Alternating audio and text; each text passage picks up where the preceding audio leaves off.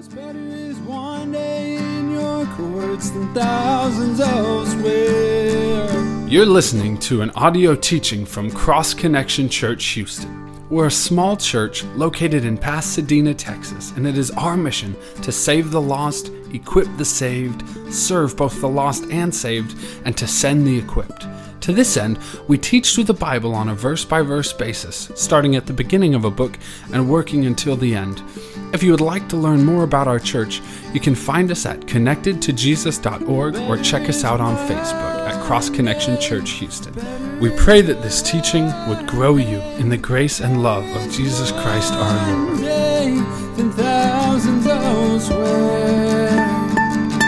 Morgan Spurlock wanted to know what kind of effect uh, it would have on his body if he ate McDonald's three meals a day for 30 days straight. And he got several doctors to monitor his health and he documented the whole process. And, you know, he actually started out in, in fairly good health. And uh, over this 30 day span of time on this McDonald's diet, it really messed up uh, his health. He gained 24 and a half pounds. Uh, his cholesterol shot up 65 points. Uh, his body fat percentage went from 11% body fat to 18% body fat. His liver became super fatty. Uh, his kidneys produced kidney stones. Uh, he doubled his risk of heart disease and heart failure. Uh, he lost almost all of his energy, was tired all the time, had huge ed- headaches, was depressed and moody. And all of this happened in just 30 days of eating McDonald's every single meal, uh, every day. And this is kind of an extreme experiment that reminds us that our diet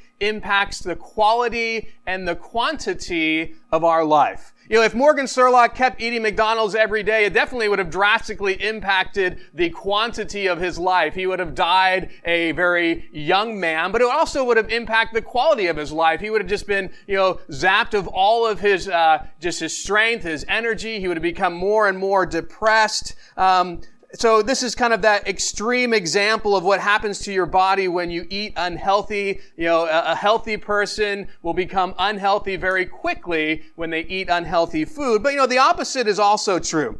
If someone is very unhealthy, they're overweight, and they decide, you know, I'm going to make a big change in my life. I'm going to go to healthy food, and all my meals are going to be healthy. You know, they would see the opposite result of what Morgan Spurlock experienced. You know, they're going to uh, lose a lot of weight. Their cholesterol is going to go down. Their body fat percentage is going to go down. Their organs are going to become more healthy. They're going to be less likely to have heart disease. They're going to gain energy. They're going to be less depressed and moody, and they're going to have, you know, just a lot more good experiences. So what you eat impacts the quality and quantity of your life. Eating healthy food helps you to be healthy. Eating unhealthy food causes you to be unhealthy. Or as it said, you are what you eat. Now, the reason I share this is because the same thing is true spiritually. You are what you eat spiritually. And this is really kind of at the heart of the message that Jesus has been sharing here in John chapter 6. If he was going to kind of give a title to his message, this could be a title that would sum it up. You are what you eat spiritually. And, you know, Jesus is sharing this message and it's something important to note is it goes out really to three different groups. Last week we started with the first group that Jesus was kind of addressing because they pose a question to him. And, and that first group is the group that he fed, that he fed miraculously with five loaves and two fish. And so, you know, as he starts his message there at a synagogue in Capernaum, he's kind of directing it to this crowd who's been following him. And we note what he did, what he said, what his message was to that crowd last week. And he basically reveals to them hey, you're seeking me for physical bread that perishes, but I have something far better for you. I can give you bread that will last for eternity, that would bring you eternal life. And so he says, stop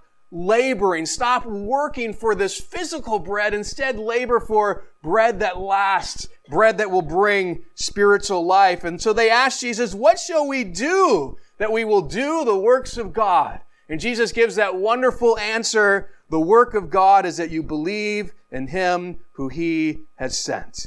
Uh, there's only one thing to do in order to receive these spiritual blessings, in order to receive what God has. You got to put your trust in Jesus. And the reason you should put your trust in Jesus is because He's the bread of life. He can offer you these wonderful things. And we ended that section with Jesus sharing four great things that he gives to those who come to him, those who believe in him and trust in him. He says, he will not cast them out. He will not lose them. He will raise them up on the last day and he will give them eternal life. So this first group that Jesus is kind of addressing is this group that he fed miraculously with five loaves and two fish that followed him from Bethsaida all the way to Capernaum. They're in that synagogue. They're listening to him share. But there's two other groups that Jesus is going to address in the remainder of John chapter 6 that we'll look at this morning. The second group are religious leaders. Matthew's gospel tells us that the religious leaders came out there to Jesus ultimately to kind of test him. You know, they were coming out with, you know, a motive that was wanting to kind of destroy his work and his ministry. And so they are there in the synagogue. There's a representation of these religious leaders there with the purpose of trying to undermine Jesus' ministry. And they're not happy with Jesus' statement that he is the bread of life, which came down from heaven. And so they're going to, you know, respond in a negative way towards that. And so Jesus is going to address them. Uh, the first portion of the message that continues on is going to be towards this religious leader group. And then it's going to end with Jesus posing a very important question to his disciples. And they have a wonderful response to that question. So this morning we're going to be looking at the rest of this teaching that Jesus gives to the religious leaders and to his disciples. And I want us to really ponder something as we go through that. And, you know, as we think about this reality of you are what you eat spiritually. That Jesus is going to continue on just kind of expounding on this reality that what you take in is going to have such a big spiritual impact on your life. And so, what does your spiritual diet consist of? What are you consuming to try and satisfy that spiritual need in your life? And what kind of impact is it having on your spiritual life? So we're going to pick up where we left off last week, right in the middle of this sermon of Jesus. And now it's going to kind of transition from being directed towards these people that he fed miraculously towards those who are not happy with his statement that he's the bread of life who's come down from heaven. Picking up in verse 41 of John chapter 6, it says this. The Jews then complained about him because he said, I am the bread which comes down from heaven. And they said, Is not this Jesus, the son of Joseph, whose father and mother we know? How is it then that he says, I have come down from heaven?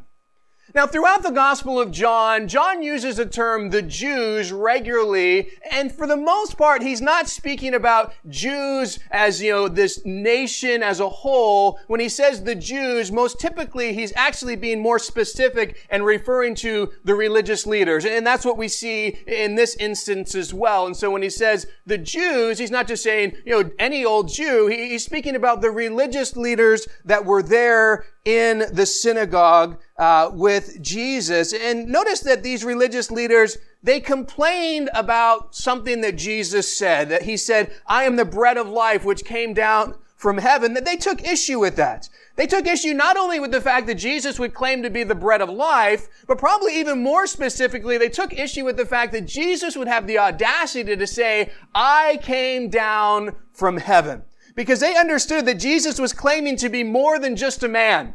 Because no one who's just a man comes down from heaven. That Jesus was making a God claim, that only God comes down from heaven. And so they put two and two together. They understood what Jesus was claiming when he was making this claim to come down from heaven. And notice what they say uh, in response to Jesus' claim that, that he is God, that he's the bread of life, that he came down from heaven. They say, Is this not Jesus, the son of Joseph, whose father and mother we know?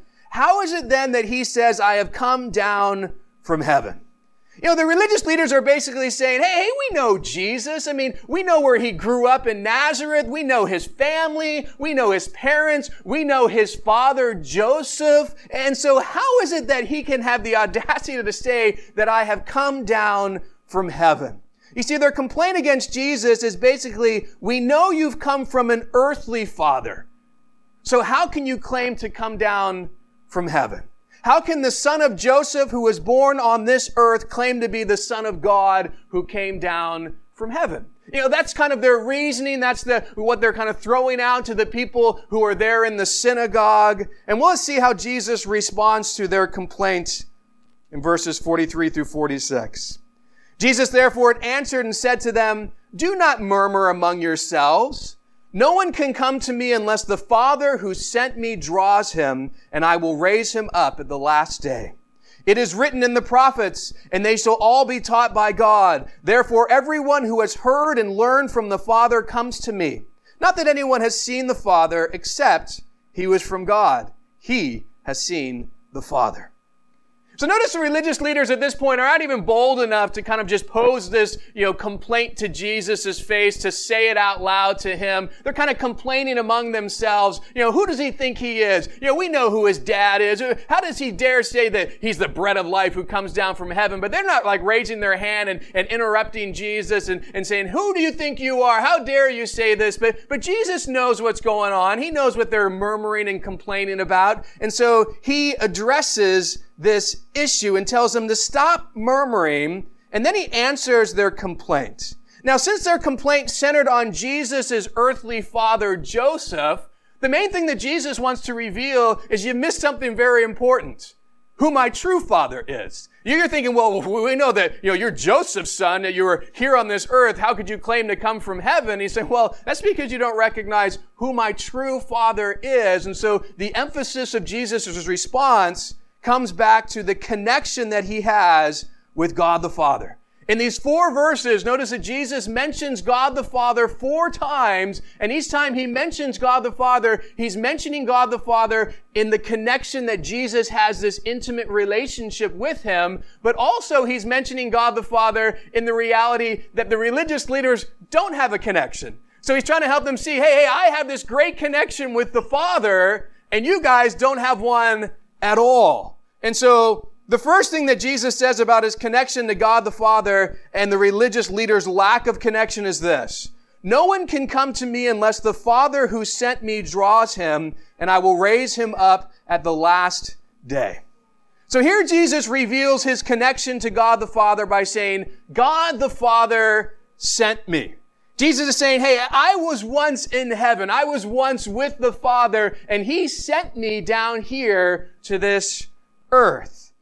And Jesus goes on to say, No one can come to me unless the Father who sent him draws him. What Jesus is saying is a very important truth to understand for anyone who is coming to Jesus. No one can come to Jesus unless God the Father draws them. Not only did God do all the work, as we looked at last week, when they say, well, what's the work that we should do? And Jesus is like, well, actually, there's, there's no work that you do. You just believe in me. You believe in the work that I have done for you. It's not a work that you do for me that gains salvation, that gains my love and approval. It's faith in the work that I've done for you. So not only has Jesus done all the work necessary for salvation, but guess what? The Father's also the one who draws us to Him. The Father's also the one who initiates our desire to even come to Jesus, to even recognize our need for salvation. To all that starts with God, so He did all the work necessary. He also does all the work to draw you and I to Him. And the result then of being drawn to God and making a choice to accept Jesus is that Jesus will raise you up on the last day. This is speaking about the people who stand before Jesus on the last day, the great white throne judgment. There's going to be those who are going to be judged. Everything that they've ever done is going to be written in books, but there's those who are written in the Lamb's book of life, those who put their trust in Jesus, who are going to escape the judgment of God. But those who reject the drawing of God, they're not going to believe in Jesus. And they won't be raised up by Jesus on the last day. Instead, they'll be judged by Jesus and cast into hell. Now, the fact that the religious leaders are rejecting Jesus, it reveals something very important. Reveals that, hey, they are rejecting the drawing of the Father. Because if they were receiving and accepting the drawing of the Father, then they would accept Jesus, the one that the Father is drawing them to. So since the Father sent the Son, a rejection of Jesus the Son is a rejection of God the Father as well. The second thing Jesus says about his connection to the Father and the religious leaders' lack of connection to God the Father is, it is written in the prophets, and they shall all be taught by God. Therefore, everyone who has heard and learned from the Father comes to me. Jesus is quoting Isaiah 54, 13, something these religious leaders should have been familiar with because they prided themselves in their knowledge of the Old Testament scriptures. And so Jesus is wanting them to see this reality of Isaiah speaking about the Father teaching the Israelites. But notice what Jesus says. Therefore, everyone who has heard and learned from the Father comes to me.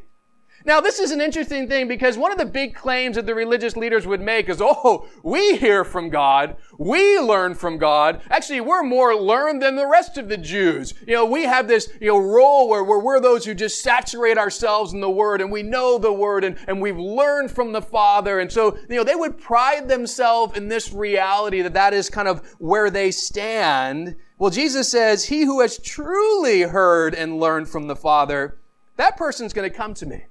You see, since the Father sent Jesus, and since the Father draws people to Jesus, if you actually are hearing and learning from the Father, then you're going to come to the one he sent. You're going to come to the one that he's drawing you to. And if you don't do that, it shows that you're not hearing from God. It shows that you're not learning from God. And so once again, Jesus is connecting himself to the Father, but also revealing to the religious leaders their lack of connection because they won't come to Jesus. They won't believe in Jesus. And so they're actually not hearing from the Father and they're not learning from the Father.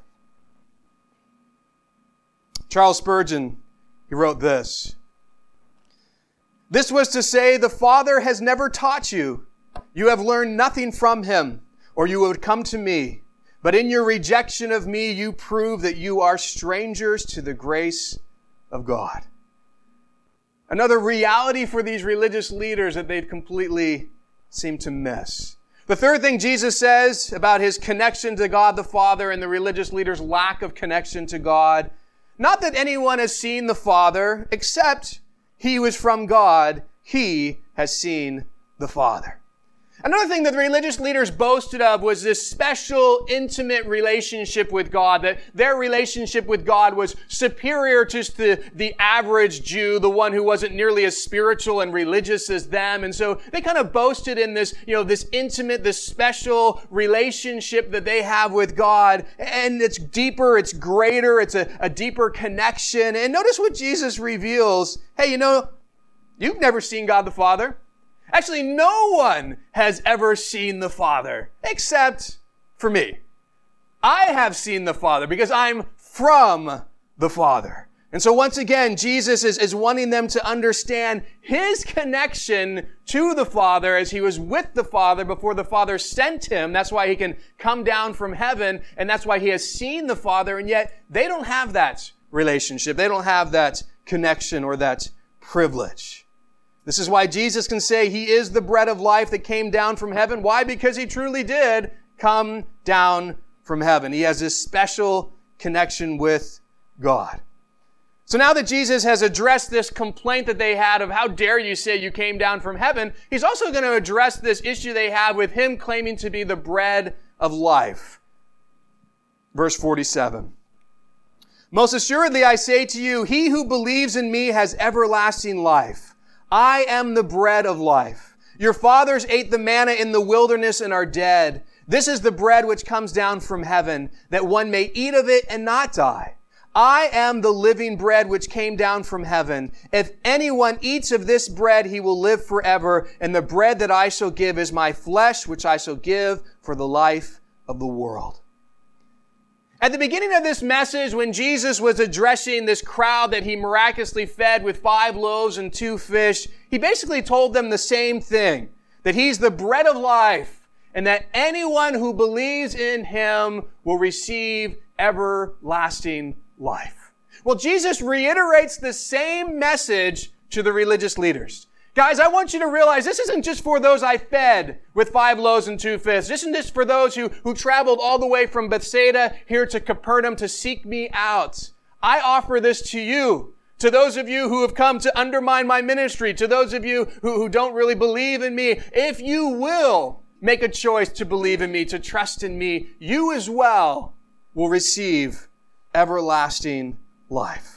You know, this is just the wonderful reality of Jesus that he makes this available to anyone. No matter how messed up their background, no matter how sinful they are, no matter how much they were against him at one point in their life, if they will come to him and trust in him, he offers this wonderful gift of salvation and everlasting life. Jesus goes on to say, Your fathers ate the manna in the wilderness and are dead. This is the bread which comes down from heaven, that one may eat of it and not die. I am the living bread which came down from heaven. If anyone eats of this bread, he will live forever. So Jesus is now contrasting the manna that those who lived in the days of Moses received in the desert versus what you get when you trust in Jesus, the bread of life, who came down from heaven. And the big difference here is the manna from heaven, all who ate of it, they're now dead. That manna from heaven was just physical bread that only produced temporal life. It could help sustain you. It could help you live a little longer, but it couldn't produce anything eternal. And so everybody who ate that manna, they're all dead now. Jesus wants to reiterate that point, but you know what? He's saying the bread that I give, oh, you're not going to die. In the sense of you will live for eternity with me in heaven. Now, Jesus has used this metaphor of a bread several times in his teaching. He's called himself the bread of life, the living bread. I'll give you this bread. Bread, bread, bread has been over and over this metaphor that Jesus is using. And the reason that Jesus is using bread as a metaphor is because it's the staple food that the Jews ate. It would have been an easy thing to understand and connect bread with life with something that sustains life because even for the poor, that's what they had. You know, they might not have had the meat, they might not have had the good food, but bread was that staple. I think if he was talking to an Asian culture, he might say that I am the rice of life. You know, he would say to uh, maybe another culture, I'm the pasta of life. You know, using that staple food to make the point that I am that thing that sustains and gives life. It'll satisfy your hunger. It'll enable you to live.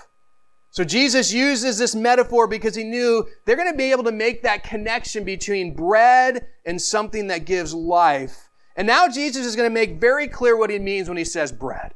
If anyone's kind of confused, if anyone's not really sure, what is it you're talking about when you speak of being the bread of life, giving this bread? Well, what are you referring to? What is it you're actually giving? Well, Jesus is going to clarify that right now. The bread that I shall give is my flesh, which I shall give for the life of the world. So when Jesus says he's going to give bread that's going to enable you to live forever in heaven, he's speaking about his flesh. He's speaking about his body. And notice he gets even more specific when he says this, my flesh, which I shall give for the life of the world. Well, this should lead us to ask an important question. When did Jesus give his body for the life of the world? Because answering that question will make it very clear what Jesus means when he's referring to himself being the bread of life, this bread that he's going to give or give. So, so when did he offer his body for the life of the world? Well, he only did it once. It's the most important event in all of history. It's when he went to the cross, he gave his life, his own body was crucified, his blood was shed. Why? For the world, so that the world who are sinful can have their sins forgiven. He gave his life for the people of the world. F. F. Bruce wrote this. To give one's flesh can scarcely mean anything other than death. And the wording here points to a death which is both voluntarily, I will give, and vicarious for the life of the world, which clearly points to Jesus' death on the cross. So Jesus is making it very clear that this metaphor I'm using about me being the bread of life, it's referencing, it's pointing to, it's speaking about the sacrifice that I am going to give. I'm going to offer my body for the world to give people life. And that is why Jesus can say, whoever eats this bread will live forever in heaven. You might be thinking, well, wait a second. I thought there was only one way to get to heaven, and that was to put your trust in Jesus and his sacrifice on the cross and what he did for us. Exactly. But that's what Jesus is speaking about when he says, hey, you eat this bread, you'll live forever in heaven because this bread is referencing my body, which I sacrifice on the cross for the world. Well, let's see how the religious leaders respond to what Jesus says here in verse 52. The Jews therefore quarreled among themselves, saying, How can this man give us his flesh to eat? So once again, we see the religious leaders quarreling among themselves, and they pose this question. How can this man, how can Jesus give us his flesh to eat? You know, with this question, the religious leaders are concluding that Jesus is asking them to partake in cannibalism that he is asking them to literally eat his flesh. Now, Jesus' metaphor about bread, I don't think that was hard to understand. Just like you eat physical bread that gives you physical life, you need to eat Jesus, the spiritual bread that will give you spiritual life. It wasn't some difficult thing to grasp, especially for these guys. It should have been clear to any sincere listener that Jesus was not speaking of literally taking a bite out of his arm, literally eating his body. He wasn't referring to any type of cannibalism. And this is why I believe this question from the religious leaders wasn't just a misunderstanding of what Jesus says. I personally believe that this was a dishonest question that they were purposely twisting Jesus' words in order to cause dissension, in order to discredit him. And this shouldn't be surprising because this is what we've seen with them in their interaction with Jesus every single time. They lie about him, they get others to lie about him, they try to get him in catch-22 situations where they think no right answer is going to be good, like, hey, should you pay taxes to Caesar or not? You know, they're, they're always trying to do things to discredit him and destroy his ministry. And so it shouldn't be a shock that in this moment as well, they would take the clear teaching of Jesus and that they would twist it to something else in order to try to discredit, in order to get people to walk away from him. Now, it is possible they misunderstood what Jesus is saying, but I think from the response that Jesus gives to them, it's clear that he understood that this was willful, that this was a purposeful um, twisting of his words. Notice how he responds to this question in verse 53 through 58. Then Jesus said to them, Most assuredly I say to you, unless you eat the flesh of the Son of Man and drink his blood, you have no life in you. Whoever eats my flesh and drinks my blood has eternal life, and I will raise him up in the last day. For my flesh is food indeed, and my blood is drink indeed. He who eats my flesh and drinks my blood abides in me, and I in him. As the living Father sent me, and I live because of the Father. He who feeds on me will live because of me. This is the bread which came down from heaven, not as your fathers ate the manna and are dead. He who eats this bread will live forever. You know, if the religious leaders sincerely misunderstood what Jesus said about being the bread of life, I think Jesus would have helped them see the error. We saw that with Nicodemus when Nicodemus didn't understand what it meant to be born again. Jesus helped him to see the error. We saw that with the woman at the well when, when she didn't grasp Jesus speaking about, you know, living water. He helped her understand it. But with the religious leaders, Jesus' response is a little different. He kind of just doubles down and takes what he just said and just adds to it. You know, just makes it even more extreme. Not only do you have to eat my flesh, but you also have to drink my blood in order to have eternal life and have me raise you on the last day. And so, oh, I don't know if we can handle what Jesus is saying here. I mean, is he telling us to be cannibals? And you think, oh, you totally misunderstood what I said. No, that's not what I said at all. Jesus takes that and says, not only am I saying you got to eat me, you also got to drink my blood. Because Jesus realized you're just trying to twist what I'm saying. And so I'm going to double down with what I'm saying. And actually, in doubling down, I'm going to make an even more important point. Another picture, actually two pictures with this that I think would have been clear for them to see if they were honest listeners. The first picture is of fully taking Jesus into your life and abiding in Him. You know, just like if you eat something and drink something, guess what you're doing? You're fully taking those things that you ate and drank into your life and they are literally abiding in you. And this is why Jesus says, he who eats my flesh and drinks my blood abides in me and I in him. You see, Jesus is speaking of an intimate relationship of abiding together with him. That when you trust in Him, it's not just, I believe that He exists. No, that there's a trust in the, the person of Jesus, a trust that leads to abiding, that I am now in Christ and He is in me. And this is what the Bible says. When you put your trust in Jesus, the Spirit of Jesus dwells in you. And then there's this wonderful phrase that we see throughout Scripture that we are also in Christ. And so there's this wonderful abiding work that happens when you place your trust in Jesus. And he's trying to bring this to light here. You know, this is what I'm speaking about when I say you need to trust me, that this is abiding trust in me. And then Jesus uses his own relationship with the Father to kind of add to this necessity of abiding and how it brings life. As the living Father sent me, and I live because of the Father, so he who feeds on me will live because of me. See, Jesus lives because that abiding relationship with the Father. And he's saying, you know what? For you to live, you have to have that abiding relationship with me. Just like I have it with the Father, you need it with me, and it'll bring you life. So the per- first picture that this would have painted is of fully taking Jesus into your life and abiding in Him. The second picture would be one of sacrifice.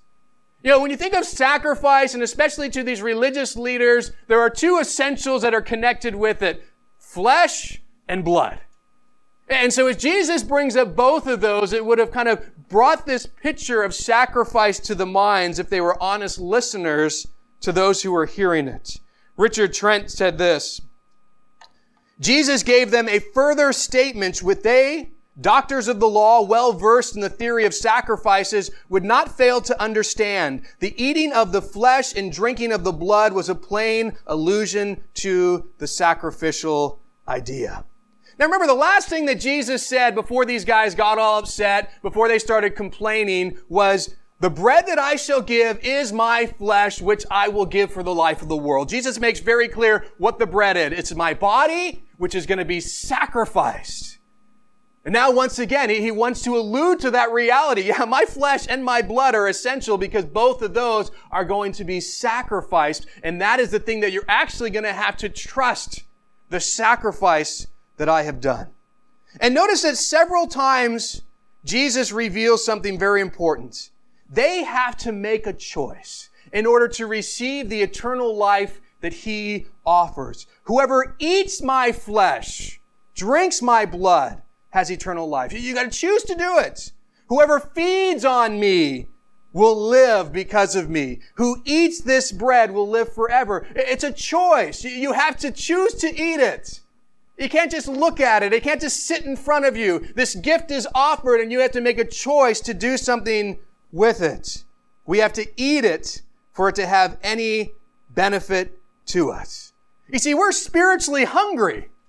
But unless we eat what Jesus offers to us, we will stay spiritually hungry. I mean, the same is true with physical bread. You know, if you can know the ingredients of the bread, that's not going to satisfy your hunger. You can see that loaf of bread, you can smell it. That's not going to satisfy your hunger either. That'll just make you more hungry. You can take pictures of your bread and post them on Instagram. That's not going to satisfy your hunger. You can tell people about how good the bread looks. That won't satisfy your hunger. You could sell the bread. That's not going to satisfy your hunger either. Nothing will satisfy your hunger except actually eating the bread. And the same is true with Jesus, the bread of life. So many people are trying to satisfy their spiritual hunger in all sorts of ways, and Jesus is saying, there's only one way it's going to be satisfied. You have to choose to eat me. Trust me. Believe in me. And the spiritual hunger that you have will be met because I will meet it. So in response to the religious leaders who have twisted Jesus' words and meaning, he just makes his metaphor stronger, not weaker. He refuses to back down from the truth of what he is saying that he is the bread of life and the substance of that bread is his sacrifice on the cross. His flesh and his blood are going to be given for the life of the world. He doesn't shy away from that in any way, shape, or form. Well, let's see how his listeners respond to this latest metaphor, verses 59 and 60. These things he said in the synagogue as he taught in Capernaum. Therefore, many of his disciples, when they heard this, said, This is a hard saying. Who can understand it? Now, John tells us many of Jesus' disciples heard this. Now, when John uses this term disciples, he's using it in a very general sense. Usually we hear the term disciples, we think of the 12. He, he's not referring to the 12. We're going to see the 12 in a moment. He's just referring to followers of Jesus in general. Now remember, so many people came all the way from Bethsaida to Capernaum, and they probably would have said that they were disciples of Jesus. We're now seeking him. We want to follow him. You know, they had different motives and different reasons for that. And so when John speaks of the disciples listening, he's really focusing more on this crowd that Jesus fed miraculously, that has moved there to the synagogue, listening to Jesus. And this is the response that they have to what Jesus has shared, this is a hard saying. Who can understand it? Now, my version says understand it, but the Greek word translated understand here, that's not really the, the best translation. Uh, some of your Bibles uh, will say who can listen to it. Others will say who can accept it. Uh, both of those would be more accurate translations. The Greek word means to listen and accept what you hear. So I actually think that probably the, the best translation is who can accept this?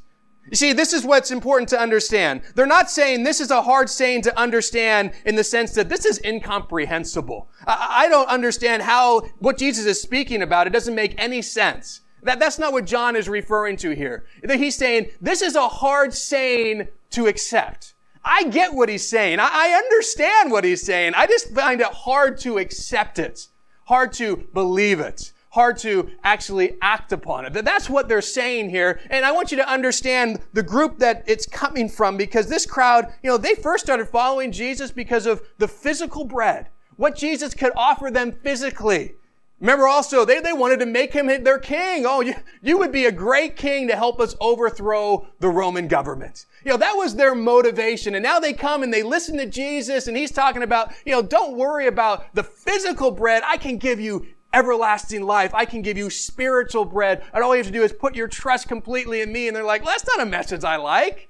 I didn't follow you for that. I don't want any spiritual bread. I don't want to trust you with my life. I want you to give me more physical bread and I want to make you king and I want you to overthrow Rome. That's my desire. And so this is a hard saying for me to accept because it goes against what I want from you. It goes against of what I perceive the Messiah to be, what I desire the Messiah to be. And so that's why it's hard. They, they, they could get it. They just didn't want to accept it. And that's where a lot of people are. When they find out who Jesus is and what he offers and, and that he's not, you know, there to be their genie, he's not there just to give them all this stuff, a lot of people, well, forget it. You know, I don't want to follow Jesus if I had to give him my life, if I got to trust in him, if I just get eternity. You know, what about here? What about now? You know, I just want this and that and that. And so a lot of people are just kind of like, nah. That's a hard saying to accept. So the people listening to Jesus have a hard time accepting the truth. And let's see how Jesus responds. Verse 61. When Jesus knew in himself that his disciples complained about this, he said to them, Does this offend you? What then if you should see the Son of Man ascend where he was before? It is the Spirit who gives life. The flesh profits nothing. The words that I speak to you are spirit and they are life.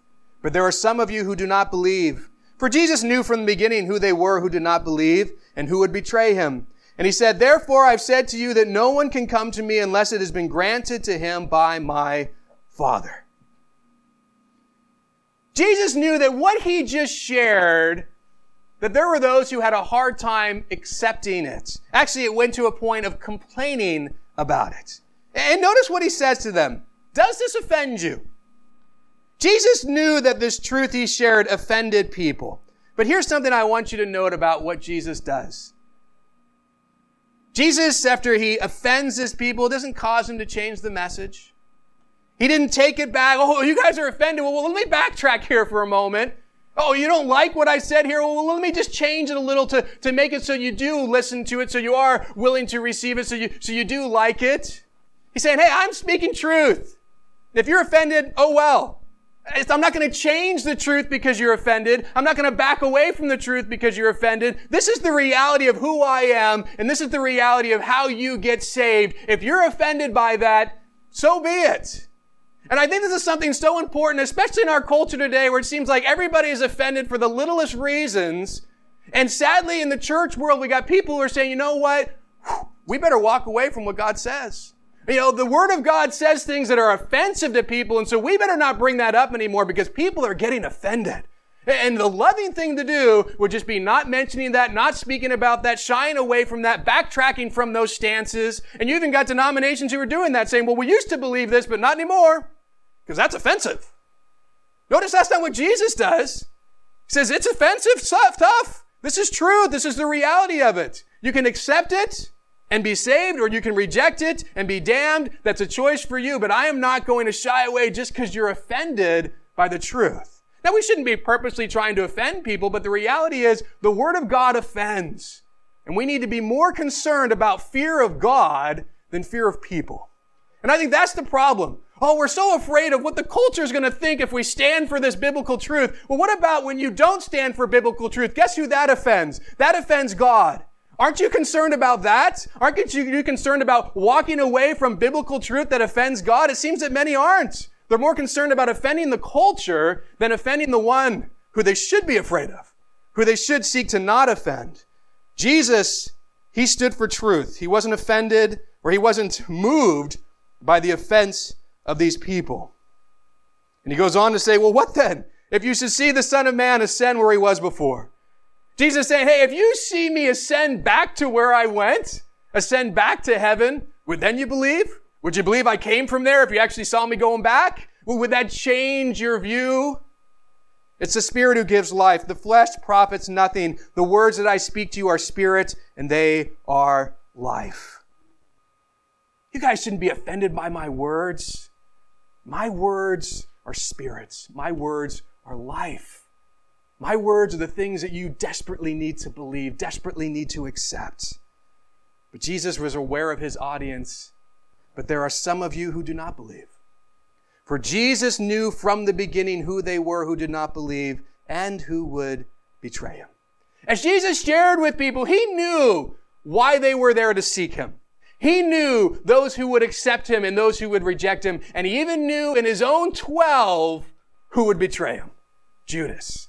He was aware of it. He wasn't ignorant to it. He wasn't shocked by it. He was completely aware of these things.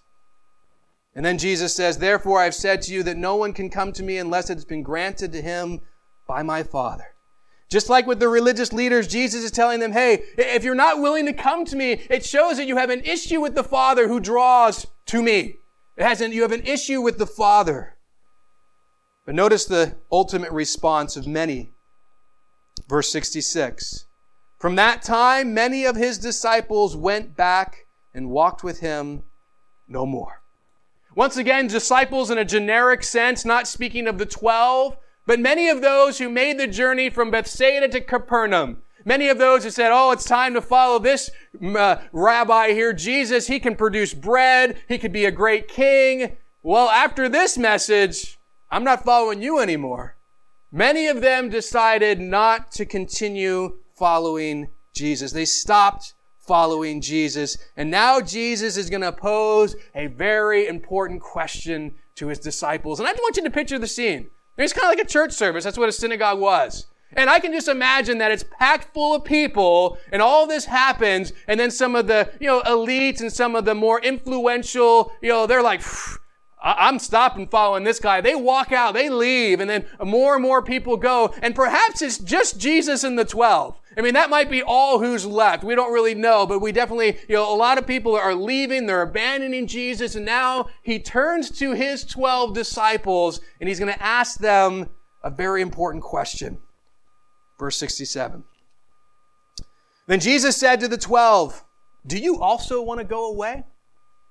But Simon Peter answered him, Lord, to whom shall we go? You have the words of eternal life. Also, we have come to believe and know that you are the Christ, the Son of the living God. Jesus answered them, Did I not choose you, the twelve, and one of you is a devil? He spoke of Judas Iscariot, the son of Simon, for it was he who would betray him, being one of the twelve. So many people are walking away. They're not following Jesus anymore. They're abandoning Jesus. These ones who said, Oh, we want to make him king. We want to follow him. The ones that I'm sure the disciples are, oh, this is so great, man. We had this wonderful crowd. Look at, they all came to our, you know, a synagogue service here. Everything's going well. And then boom, they're all scattered. Wow, that, that didn't last very long. And then Jesus looks at them. Do you guys want to go as well? Do you want to leave me like all the rest of these have? And then Peter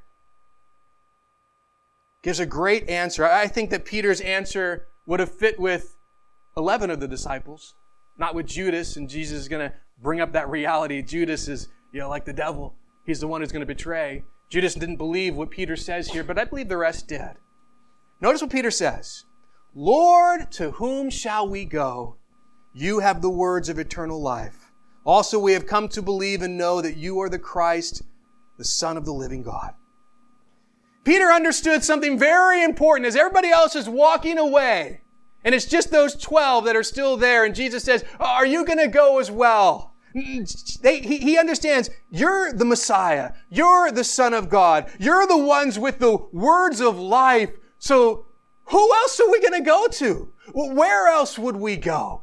Since this is who you are and this is the words of life that you offer, why would we go anywhere else? Who would we go that we could get this from? Who could offer this to us? There isn't anyone else. Only you can meet the spiritual hunger that we have. Only you can meet the spiritual need. Only you have the words of life. Only you can save. Only you can give me eternal life in heaven. Peter recognizes this. And so when Jesus says, are you guys going to leave? He'd be like, well, where would we go? Who would we follow? Where would we leave to? I mean, look at who you are and what you offer. No way we're going anywhere. This is so important for you and I to grasp about Jesus. Because you know what? The enemy, he's constantly trying to get us to leave Jesus or at least to just be satisfied with something other than Jesus. To try to fill that spiritual hunger in our life with something other than Jesus, other than His Word.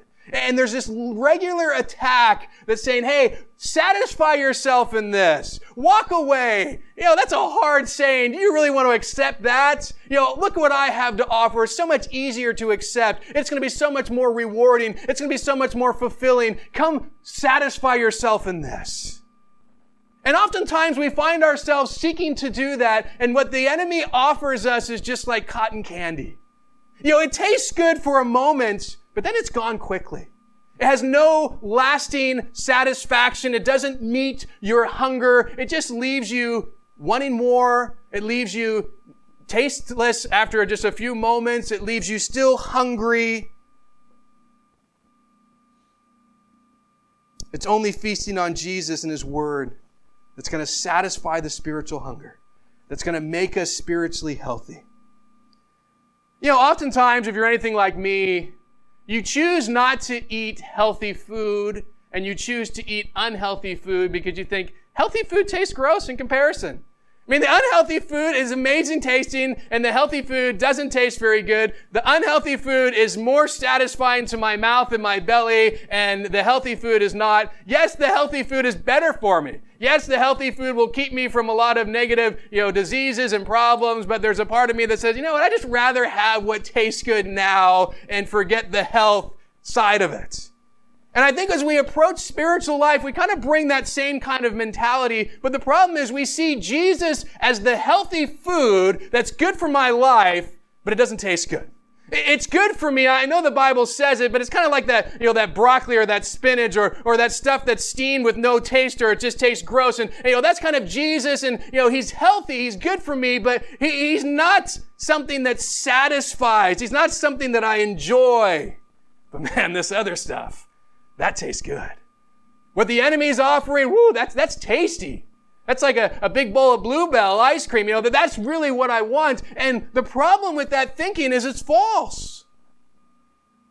That's what the enemy wants us to believe. Oh, Jesus, yeah, he might be good for you. He doesn't taste good, does he? He's not enjoyable. I mean, look what I'm giving. That's really what's going to taste good. That's really what's going to be enjoyable. Come on, indulge yourself in this. You know, Jesus tells us the opposite is true. In John 10 10, he says, The thief does not come except to steal and kill and destroy. I have come that they may have life and that they may have it more abundantly. The thief is Satan. And all he's coming to do is to steal from you. He's coming to destroy your life. And guess what?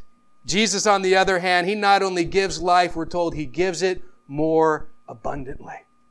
He gives a life that's truly enjoyable, that's truly satisfying, that's a blessing. It's not like the healthy food that doesn't taste good. Jesus' life and what he gives, it's abundant, it's wonderful.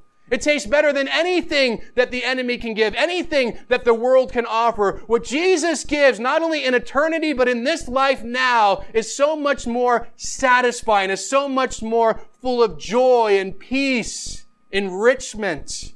And we can't buy into the lie that he's kind of, you know, that, that healthy food that's good for me, but I really don't want it because I don't think it's going to taste good. I don't think it's going to be, you know, something enjoyable. No, it's healthy and it tastes good. It's amazing. Don't we wish those two went together? But in Jesus, they do. He's tasty and he's good for you spiritually. What does your spiritual diet consist of? What is it you are consuming to try to meet that spiritual hunger in your life? You are what you eat spiritually. So make sure you're feasting on Jesus. Make sure you're feasting on His Word. Because Jesus, He's the Son of God. He's the one with the words of life. And so, as Peter said, we should say as well, to whom shall we go? Where else are we going to find anything like this? Where else are we going to get any satisfaction like this? It's only in Jesus. And don't buy into the lie that it exists anywhere else, because it doesn't. Where else should we go? Nowhere. We're sticking here with you, Jesus. You have everything that we need. We don't need anything else. We don't need to try to find something that you don't possess, that you don't give somewhere else, because you give us all we need. Psalm 34 8 says, Oh, taste and see that the Lord is good. Blessed is the man who trusts in him. That's a great challenge. Taste and see the Lord is good. He tastes good. He brings joy. He brings peace. Blessed will you be if you make that choice to trust in Him, give your life to Him, follow Him, not look for satisfaction from things that don't satisfy. Let's pray.